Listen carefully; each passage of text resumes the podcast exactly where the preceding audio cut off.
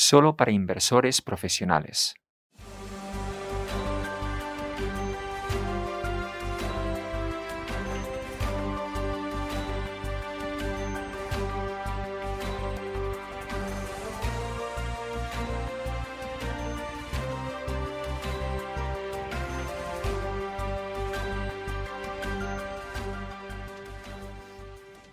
Buenos días.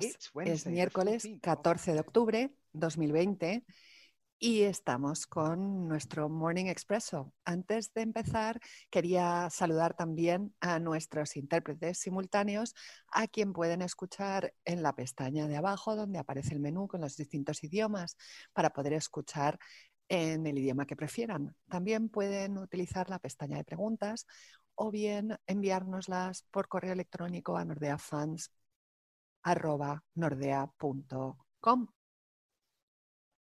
Muy bien, esta mañana tenemos una edición muy especial de Morning Expresso porque nos acercamos a las elecciones americanas y tenemos dos fantásticos ponentes hoy. En primer lugar tenemos a Jeffrey Sherman, que es el vice-CEO de Double Line y que está en Los Ángeles. Buenos días, Jeff, ¿nos oyes? Sí, ¿qué tal? Buenos días, Paul. Hola. Y también tenemos a Steven Friedman, que es Senior Macroeconomist director general en McKay Shields. Y esta mañana Steven nos habla desde Nueva York. Buenos días, Steven. Buenos días. Hola. Muy bien, pues el plan hoy es que nos centremos en los posibles resultados de las elecciones americanas y su impacto sobre la economía y, por supuesto, a su vez, el impacto que se puede tener sobre los mercados financieros. Así que directamente voy a pasar ya a la primera pregunta que tiene que ver evidentemente con COVID-19, que es por supuesto la gran noticia del año. Y evidentemente la pandemia ha llevado a una recesión económica, no solo en Estados Unidos, sino en todo el mundo.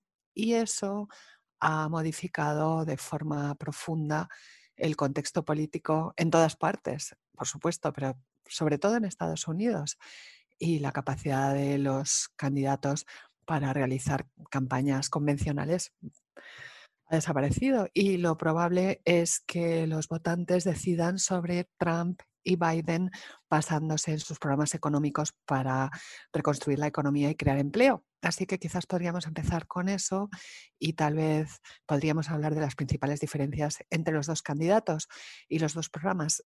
Mm, Jeff, ¿quieres empezar con eso? Bueno, yo creo que realmente todavía no se han anunciado demasiados planes económicos más allá de la palabra estímulos. Se ha hablado de muchas políticas de estímulos fiscales, pero realmente no hay una diferencia eh, o no se trata de una contraposición entre candidatos porque hace falta colaboración entre las dos cámaras del Congreso.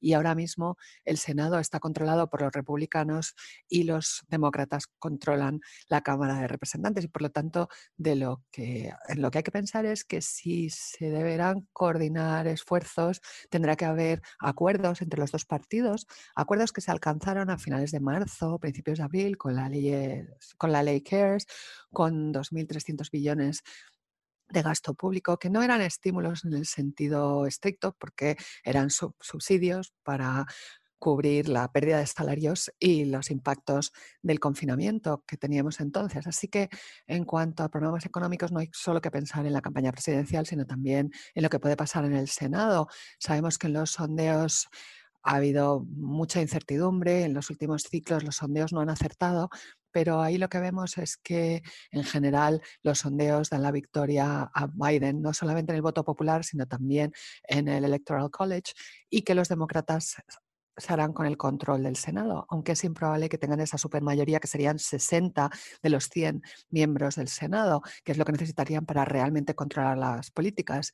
Pero si se diera esa ola azul, como se llama, es decir, que controlaran tanto la presidencia, el Senado, como la Cámara Baja, los demócratas, ahí sí que veríamos esfuerzos más coordinados para desarrollar políticas. Y sabemos que aunque las elecciones sean el 3 de noviembre, no se produce la toma de posesión hasta primeros de enero, con lo que habrá un retraso en todas esas políticas. Los inversores realmente lo que están pensando ahora, si vemos lo que está pasando en los mercados, es que quieren estabilidad, no tanto si gana Trump o Biden, sino que se pierda toda esta incertidumbre y se definan políticas rápidamente. Y no me refiero, por supuesto, cuando digo rápidamente, a la noche de las elecciones, porque va a haber además mucho voto por correo y por lo tanto la decisión va a tardar. Y una gran victoria del partido que sea es lo que buscan los mercados para que no siga habiendo esta enorme incertidumbre que afecta a los mercados en los próximos dos meses. Sí, yo estaría de acuerdo con esos comentarios. Si Trump consiguiese ganarle estas, estas elecciones, es improbable que los republicanos controlaran ambas cámaras. Por lo tanto, ahí se daría una continuación del actual bloqueo que tenemos en Washington y por lo tanto, si ese fuera el resultado, no estaría tan seguro de que hubiera unos buenos programas de estímulos para reforzar la economía después del COVID. Si gana Biden y hay esa ola azul, entonces sí que pienso que habría más probabilidades de que hubiera políticas eh, para promover un desarrollo económico, incluyendo las políticas expansionistas que favorece Biden, aunque como sabemos tampoco son muy fans los mercados de las subidas de impuestos a las empresas ni de un exceso de regulación. Bien, ambos habéis mencionado al Senado y a la Cámara de Representantes y hay, por supuesto, eh, muchos de los que nos están escuchando que están en Europa y estaría bien quizás que nos pudieras explicar la interacción entre esas dos cámaras y que nos hablasen de qué probabilidades hay de que se dé esta mayoría clara en ambas cámaras. Por supuesto, lo que hay que recordar es que básicamente el proceso legislativo empieza en la Cámara Baja y luego tiene que pasar por el Senado. Y ahí tenemos el motivo por el que no se ha aprobado iniciativas legislativas importantes en los últimos dos años, porque los demócratas controlan la Cámara Baja y los republicanos el Senado y tienen objetivos y prioridades muy distintas. Y por eso no se ha llegado un acuerdo desde la ley CARES. Biden y Harris tienen unas iniciativas de gasto público muy significativas, pero si no controlan ambas cámaras es improbable que consigan que se aprueben. Y por lo tanto, aquí lo importante es, como decía Jeff, ver si los demócratas consiguen también una mayoría clara en el Senado. Y los sondeos parecen sugerir que tiene una probabilidad de más del 50% de conseguir algún puesto más y conseguir una mayoría pequeña, digamos de 51 a 49, que es muy poco, con lo que algunas de las propuestas más ambiciosas de la administración Biden-Harris quizás tendrían que esperar un poco porque va a ser más difícil conseguir que se aprueben, porque cuando la mayoría es tan pequeña, es muy difícil sacar esas iniciativas adelante, sobre todo con senadores demócratas de estados muy conservadores cuyos votantes a lo mejor no van a estar muy a favor de programas expansivos de gasto público. Senadores además que van a tener que hacer campaña para ser reelegidos dentro de dos años por lo tanto van a tener que tener presente la acogida que puedan tener sus políticas entre sus votantes. Muy bien, Steve. Bueno, ambos eh, decíais que es probable que los demócratas acaben consiguiendo, digamos, esa ola azul, un poco como la ola que tengo yo aquí detrás, pero en este caso estamos hablando de una victoria de los demócratas que les permitiese controlar tanto el Senado como la Cámara de Representantes. Pero Jeff, ¿eso qué significaría para los inversores? Sobre todo porque parece que los demócratas probablemente subirían impuestos. Bueno, hay que pensarlo dependiendo en qué parte del mercado, porque evidentemente la rentabilidad de las empresas se podría ver afectada si suben los impuestos, pero ambos partidos yo creo que están a favor de aumentar el gasto público. Pensar que los demócratas son los que están a favor del gasto público y los republicanos los austeros eh, no es cierto, como vimos con esa bajada de impuestos y cuando se marcaron un objetivo del déficit presupuestario de mil billones de dólares desde que llegaron al gobierno. Y los demócratas también serían partidarios de gastar. Y dependerá en qué. Eh, si tú inviertes, por ejemplo, en bonos y pensamos en los tipos de interés, si aumenta el gasto público, eso va a significar más deuda porque no se van a generar, generar, tantos ingresos y por lo tanto tendrán que ir a los mercados de deuda, con lo que aumentará el endeudamiento tanto público como privado. Los estados ya están endeudándose mucho con tipos de interés tan bajos, sobre todo en Europa, que están negativos. Pero bueno, se han metido en bonos de empresa miles de millones este año y en high yield, en otros ah, mercados todavía más. Es una cifra enorme de miles de billones, pero hay que recordar que la ley CARES ya fueron 2.200 billones de dólares, con lo que la deuda pública también es enorme y va a seguir habiendo más gasto independientemente de quién gane. La administración Trump ha sido muy, muy expansiva eh, sus programas de estímulos y no creo que vaya a cambiar nada si sale reelegido.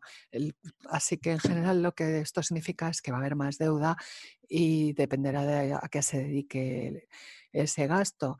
Dependiendo de en qué, pues habrá más inflación o no, habrá que verlo porque ahora mismo estamos en un momento de deflación. Pero yo creo que al final, independientemente de quién gane, vamos a ver endeudamientos muy superiores a los actuales, en que eh, dependerá de un poco de la dinámica de estas elecciones, pero la conclusión es que vamos a seguir viendo déficits cada vez más grandes en este país, independientemente de quién gane las elecciones.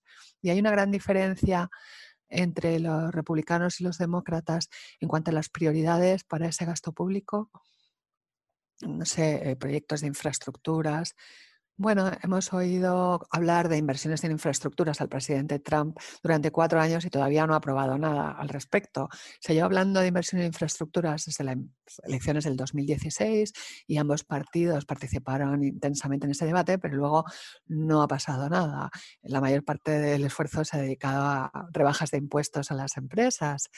Nosotros no los hemos sentido porque en nuestro estado los impuestos no han bajado nada, depende un poco de dónde vivas para haber sentido ese impacto, pero sí que va a haber, creo, políticas más dirigidas si ganan los demócratas, pero es demasiado pronto para saberlo. Y si la victoria es por una mayoría muy estrecha en el Senado, eso también puede modificar la dinámica de esos proyectos presupuestarios. Pero aún así yo creo que el programa de Biden-Harris tampoco incluye políticas muy radicales de que todo sea gratis para todo el mundo, sino que es una cosa mucho más centrista y por eso probablemente estén teniendo más apoyo porque están menos en las políticas tipo Bernie Sanders de yo no quiero trabajar y quiero que todo sea gratis, la salud, la educación, o contra que tiene que haber políticas un poco más austeras.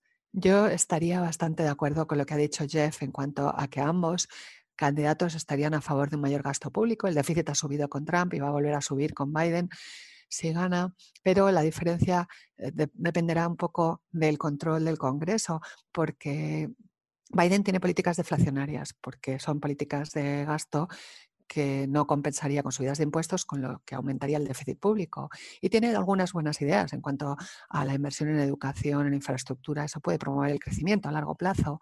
Trump eh, también está más a favor de políticas fiscales expansionistas, pero si gana y no tiene el control de la Cámara Baja, no creo que vaya a poder conseguir que se aprueben leyes de ese tipo en los próximos años y se tendrá que centrar en cosas como la inmigración y las políticas de exportación e importación, que es donde tiene un cierto control y autonomía. Vale, ambos habéis hablado de que pase lo que pase, va a haber mucho gasto público, y bueno, supongamos que ganan los demócratas, eh, que tendrán más facilidad entonces para que se lo aprueben ambas cámaras. Pero pensemos en el segundo escenario más probable, que es el escenario en el que Trump gana y el Senado sigue en manos republicanas y la Cámara baja en manos demócratas. ¿Qué significaría esto para estas políticas y para el presupuesto? ¿Serían un obstáculo? No, porque ambos partidos quieren gastar y por lo tanto habrá que negociar. Y perdona, Steve, que te he interrumpido, pero ambos, como digo, quieren gastar y ya sabemos cómo funcionaría eso porque es lo que tenemos ahora, es lo que ya hemos visto. Y por lo tanto solamente habría más tensión, más división y se enconarían esas divisiones. Pero bueno, habrá que ver qué pasa. Es posible que después de las elecciones haya menos tensiones entre ambos partidos una vez que ya hayan pasado las elecciones, pero no creo que se vaya a conseguir gran cosa si el gobierno está dividido. Pensemos en infraestructuras. Trump lleva queriendo hacer algo en infraestructuras desde hace cuatro años. Tuvo una oportunidad en los primeros dos años cuando los republicanos controlaban ambas cámaras, pero después cuando los demócratas pasaron a controlar la Cámara Baja, las distintas perspectivas de los dos partidos han hecho que sea imposible avanzar. Sabemos que los demócratas están más a favor de los grandes proyectos de obras públicas, mientras que los republicanos prefieren una mayor participación del sector privado. Y eso ha creado un bloqueo. Puede que la crisis se consiga avanzar algo porque al final la gente es eh, elegida al Congreso para que hagan algo, pero bueno, habrá que ver porque ahora mismo hay un entorno con mucha división entre ambos partidos. Es interesante porque ambos decís más gasto, más estímulos, pero de lo que nunca se habla, del elefante de que nunca se habla, y no me refiero al Partido Republicano, en ninguno de estos debates es de este enorme déficit público y también de los niveles de deuda privada.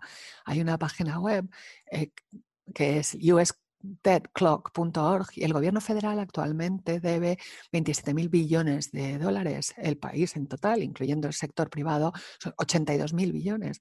Y el, gobierno tiene además toda una serie de fondos que puede gastar para los subsidios seguridad social, sanidad, etcétera, que contribuyen también al déficit. ¿Esto es algo que nos debe preocupar? ¿Estos niveles de endeudamiento? Jeff, estás muteado, Jeff. Perdón, sí, eh, efectivamente cuando ves la carga de la deuda hay que ver el servicio de, esa deuda, es decir, el pago de intereses y ver hasta qué límite se puede llegar. Estados Unidos acaba de exceder ya el 100% del PIB de endeudamiento del Estado y bueno, llega un momento en el que eso genera unas presiones. Al final lo que hace es que se imprime más dinero. Si ves este año, el crecimiento de la masa monetaria está en niveles récord este año y eso ha sido por la ley CARES para luchar contra los impactos de la pandemia, que ha agravado el déficit público. Al principio de la presidencia Trump el cálculo era que con ocho años de gobierno Trump podía llegar a este nivel de deuda y sin embargo lo ha conseguido en cuatro años, aunque en parte se deba a la pandemia. Y yo creo que al final el gasto público va a seguir creciendo, no hay duda, pero en algún momento tiene que haber alguna válvula que alivie la presión y esa válvula puede ser o bien inflación o bien la divisa. Y eso es lo que pasa cuando hay estas políticas tan expansivas. Crece la masa monetaria y yo por eso no hablo tanto de estímulos, porque cuando estamos hablando de estímulos se trata de generar crédito y también volumen de actividad en la economía real. Pero si pensamos en lo que se está haciendo con este dinero, como decía al principio, son directamente transferencias directas a la población para cubrir la pérdida salarial. Y eso no tiene el mismo impacto porque estas personas estaban en paro, tenían que pagar facturas y por lo tanto simplemente es una sustitución de esos ingresos y por eso no tiene ese efecto multiplicador en la economía.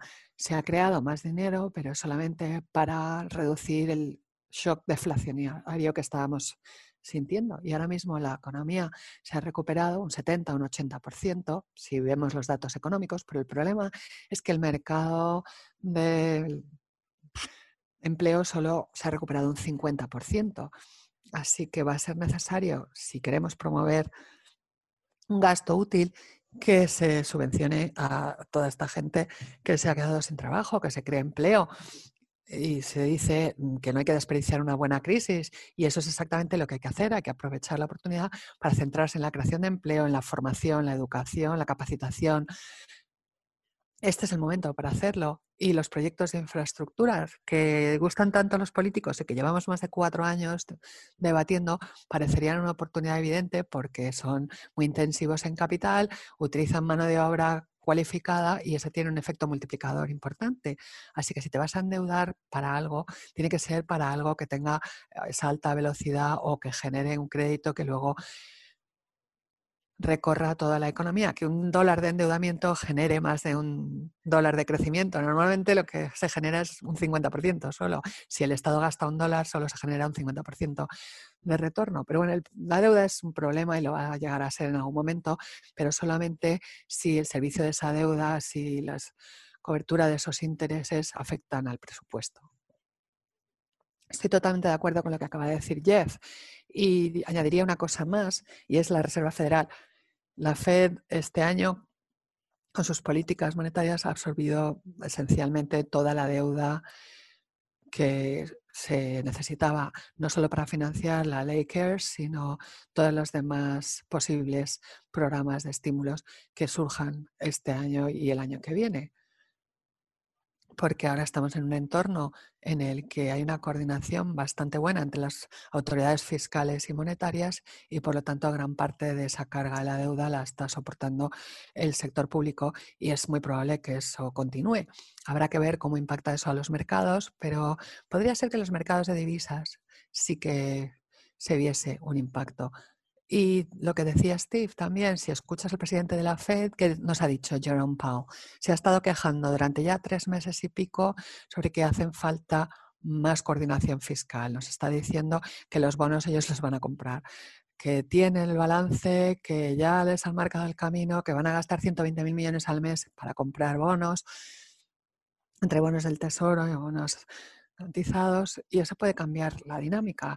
Y, la semana pasada han hablado incluso de ampliar ese volumen de compras y el señor Paul lo que ha dicho una y otra vez es fiscal, fiscal, fiscal. Así que les está dando permiso para que priman más dinero y él lo va a comprar. Así que si lees entre líneas, eso es exactamente lo que nos está diciendo el presidente de la Fed, que nos manden más bonos, que los van a comprar y que eso es lo que hace falta una coordinación que no hemos visto tanto en el lado de la Fed y las autoridades fiscales, pero que en este caso sí que estamos viendo en los últimos meses.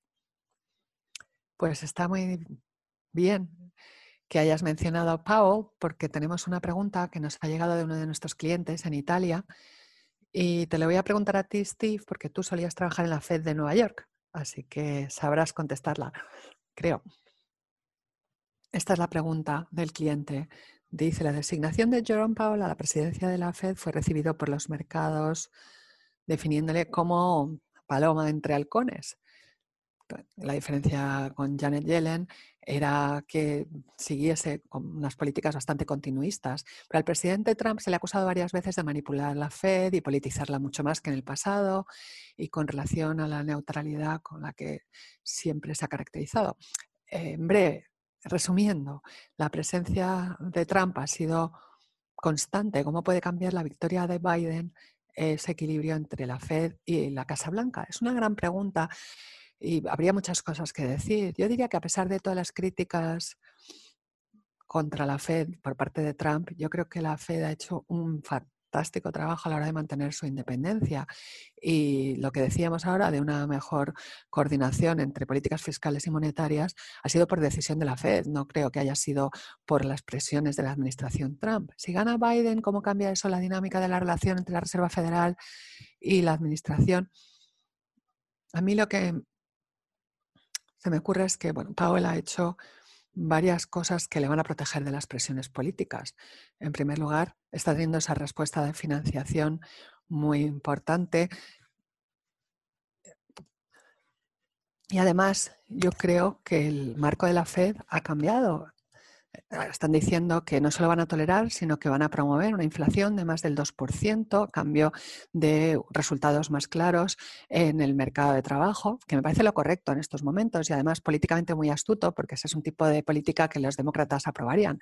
Lo que dice la Reserva Federal es ah, vamos a asegurarnos de que haya impactos reales sobre el mercado de trabajo que beneficien al todos los ciudadanos y eso yo creo que les va a proteger contra posibles ataques políticos. Yo creo que con la administración Biden vamos a seguir viendo este nivel de coordinación bastante estrecho entre la Reserva Federal y el gobierno. No, que, mm, no significa que no vaya a seguir habiendo críticas y presión para que la Reserva Federal use su balance de forma agresiva, pero yo creo que han demostrado que es una entidad independiente y aunque quiera una mayor coordinación con los responsables de las políticas fiscales y quiera que haya más estímulos, no creo que eso vaya a llevar a grandes tensiones. Y luego hay una pregunta sobre si repetiría Powell como presidente y luego quizá lo podemos comentar. ¿Vale?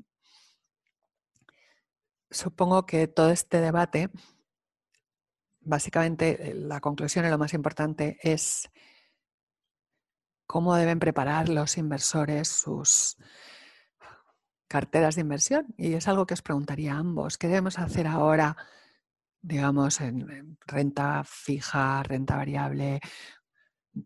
Eh, en vuestra opinión, yo creo que lo primero que hay que hacer es no pensar en las elecciones americanas y no posicionar la cartera eh, en una dirección o en otra, porque ya vimos lo que pasó la última vez. Sabemos que es un evento exógeno conocido, que va a tener un impacto, pero aquí lo que hace falta es conseguir un buen equilibrio, tener cosas que sigan los índices, pero también estar preparado para lo que pueda ir cambiando. Yo creo que va a haber dificultades a lo mejor en renta fija a nivel de rentabilidad, no a nivel de lo que pueda impactar las, las, elecciones. Hay algunas áreas que no ofrecen mucha rentabilidad por unidad de riesgo ahora mismo.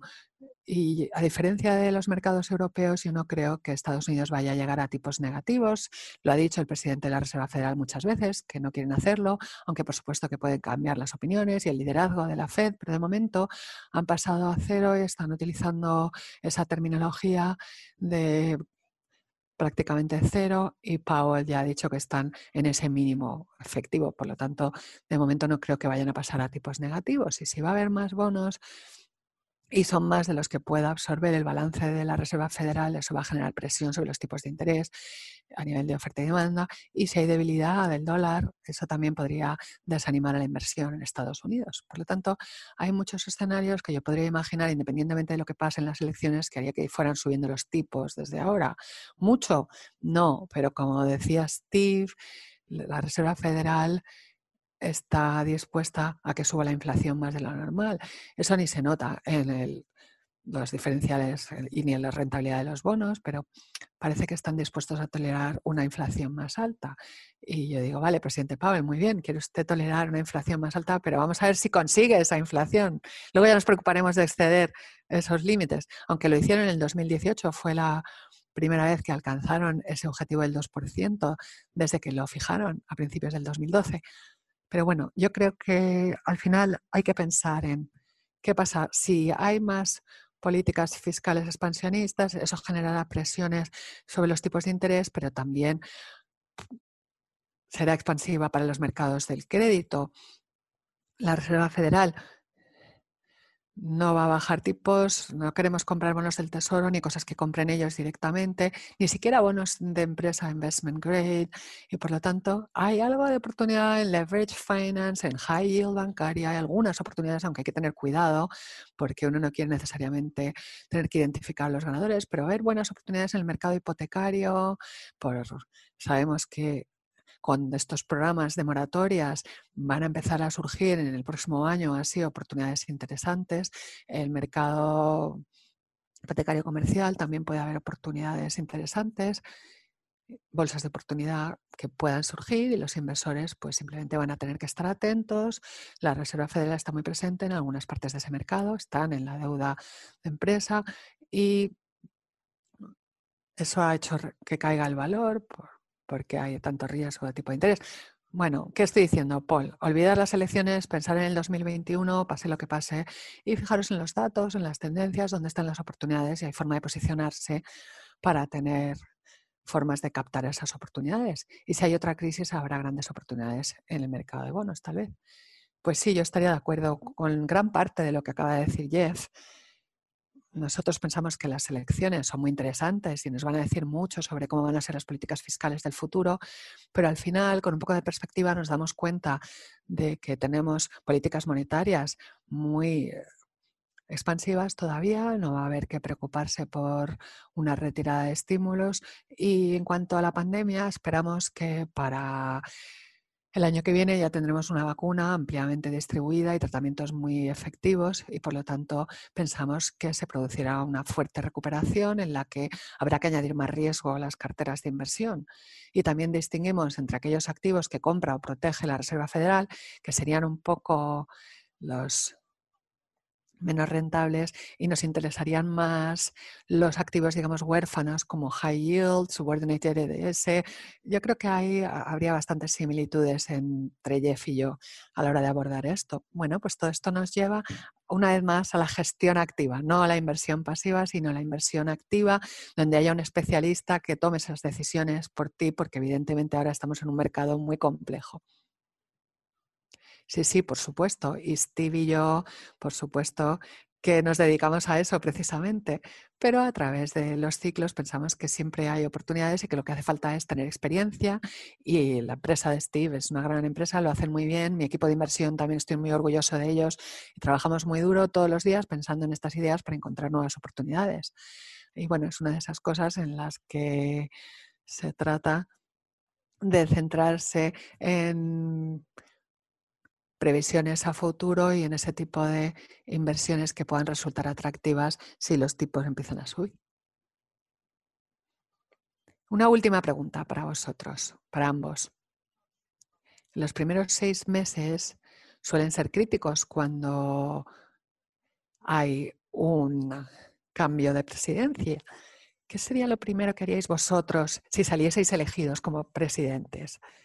Vamos a empezar, bueno, con cualquiera de vosotros. ¿Quién quiere hacer de presidente primero? Pues a mí me encantaría hacer de presidente un rato. Bueno, dices una cosa, la verdad es que es difícil pensar en solo una cosa en este contexto. Yo creo que lo primero que hay que hacer es, si es enero y todavía no tienes un presupuesto definido, eso es lo que hay que conseguir, hay que aprobar unos presupuestos y un programa de estímulos. Con la ley CARES se ha conseguido uh, tener un programa de subsidios muy sólido y hay que tener algo parecido a largo plazo hasta que la economía termine de recuperarse. Pero aún así, la economía va a necesitar bastante apoyo fiscal durante la mayor parte del año que viene. Y luego una segunda prioridad sería en los primeros seis meses intentar hacer algo en infraestructuras. Si Biden quiere tener impacto, yo creo que lo debe hacer ahí porque eso además crea empleo. Probablemente lo va a tener que combinar con subidas de impuestos para poder ah, conseguir que el Congreso lo apruebe con una mayoría pequeña como la que tienen, pero yo creo que infraestructura sería un área en la que podrían tener también un impacto sobre temas de avanzar hacia una economía más verde y más sostenible. Yo iba a decir que yo lo que haría sería dimitir y decir que ahora que he ganado, que no quiero seguir, que no estoy preparado, porque además no me sé callar. A mí me ha gustado mucho lo que ha dicho Steve y estaría de acuerdo con cosas que tuvieran ese efecto multiplicador. Vamos a construir y a restaurar los aeropuertos, las carreteras, asegurarnos de que tengamos una infraestructura eh, ferroviaria más rápida. Hay un montón de proyectos en los que puedes preparar planes a 10 o a 20 años y como ha dicho Steve, son multiplicadores y además contribuyen a una economía más verde. A la gente le importa ahora mucho más el medio ambiente que nunca y por lo tanto serían medidas populares invertir en esos proyectos no tiene por qué ser bajar los impuestos al sector petrolero. Vamos a desarrollar una economía más sostenible. Yo creo que esa sería, sin duda, la mejor política. Yo voy a votar a Steve para que salga elegido presidente. Bueno, muchas gracias, Jeff, por tu apoyo. Te pongo de ministro de Economía. ¿Veis? Ya he conseguido trabajo. ¿Veis? La política funciona así. Pero lo que es todavía más importante, Paul, no es lo que hagamos tú y yo, sino que hagan los americanos. Os animamos a todos los que seáis americanos a salir a votar para que se oigan vuestras voces. Todas las elecciones son importantes, pero si no os gusta cómo van las cosas, podéis cambiarlas y si os gustan, pues podéis hacer que sigan igual, pero que se os oiga particularmente, ya que estas elecciones están siendo muy reñidas, así que salid a votar. Fantástico. Normalmente hacia el final de la sesión pongo una diapositiva con conclusiones, pero evidentemente hoy no vamos a hacer eso. Solo, quería preguntaros si tenéis alguna cosa más que queráis decir antes de que cerremos la sesión de hoy. Steve, ¿tienes algo, alguna última cosa que quisieras decir?